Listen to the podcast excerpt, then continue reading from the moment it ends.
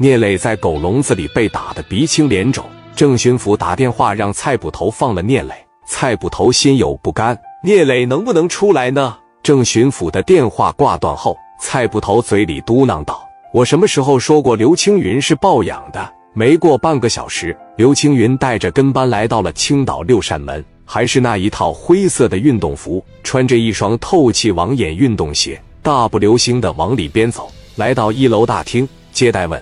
先生你好，找谁？刘青云说：“我找蔡捕头。”电话打上去说：“有一个叫刘青云的男士找您。”蔡捕头说：“赶紧把他请到我的办公室来。”接待人员把刘青云领进了蔡捕头的办公室。蔡捕头满脸堆着假笑说：“青云啊，坐坐坐。”刘青云坐下了。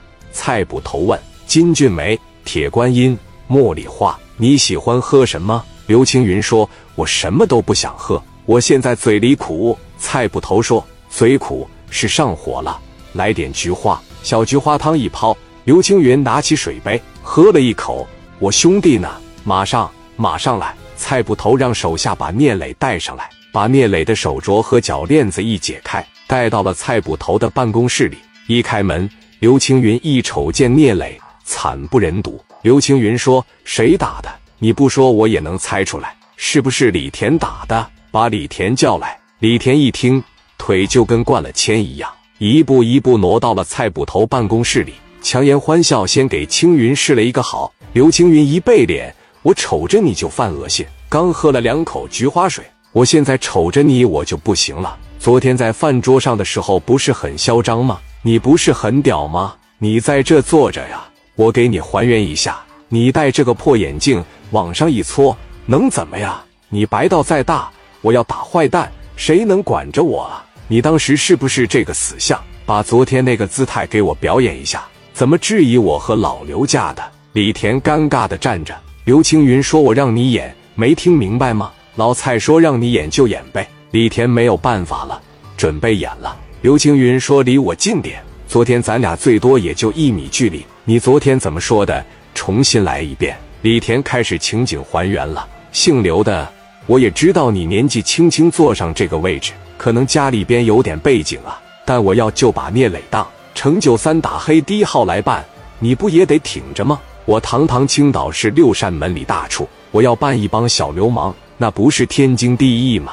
刘青云上去就一嘴巴，把李田的眼镜直接就删掉了，把眼镜捡起来，接着表演。李田老泪纵横说：“别演了吧，歉已经到了，人也放了。”以后交个朋友还不行吗？老刘家厉害，老刘家硬气。刘青云指着李田问：“这事儿怎么办？”李田说：“听我们老大的，我们老大怎么说就怎么做。”刘青云一听，行，你这态度吧，我还是挺高兴的。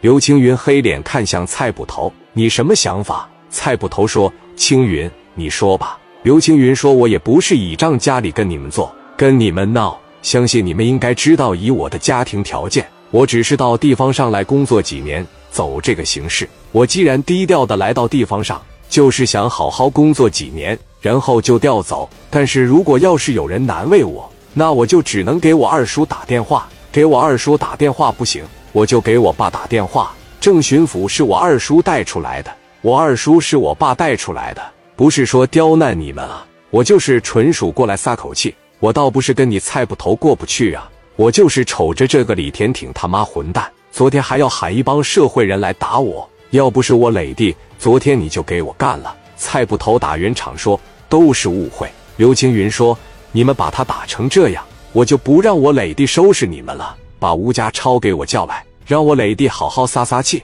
李田把电话打给了吴家超，告诉他跑是不可能的了，并让他做好演戏的准备。吴家超接完电话。一下子从天堂落入地狱，吴家超左思右想，右思左想，怎么办？做好了脑袋开瓢、折两腿的准备，心一横，脑袋掉了碗大个疤，还能怎么办呀？吴家超低着脑袋往蔡捕头的办公室走，做好了承受一切打击的心理准备。走进办公室，吴家超低头开口了：“磊哥，李处，蔡捕头。”刘青云一看，对聂磊说：“你撒撒气吧。”聂磊来到吴家超跟前，吴家超直哆嗦了。聂磊呵呵一笑：“给我大哥道个歉就得了，完事你走吧，以后不要惹我。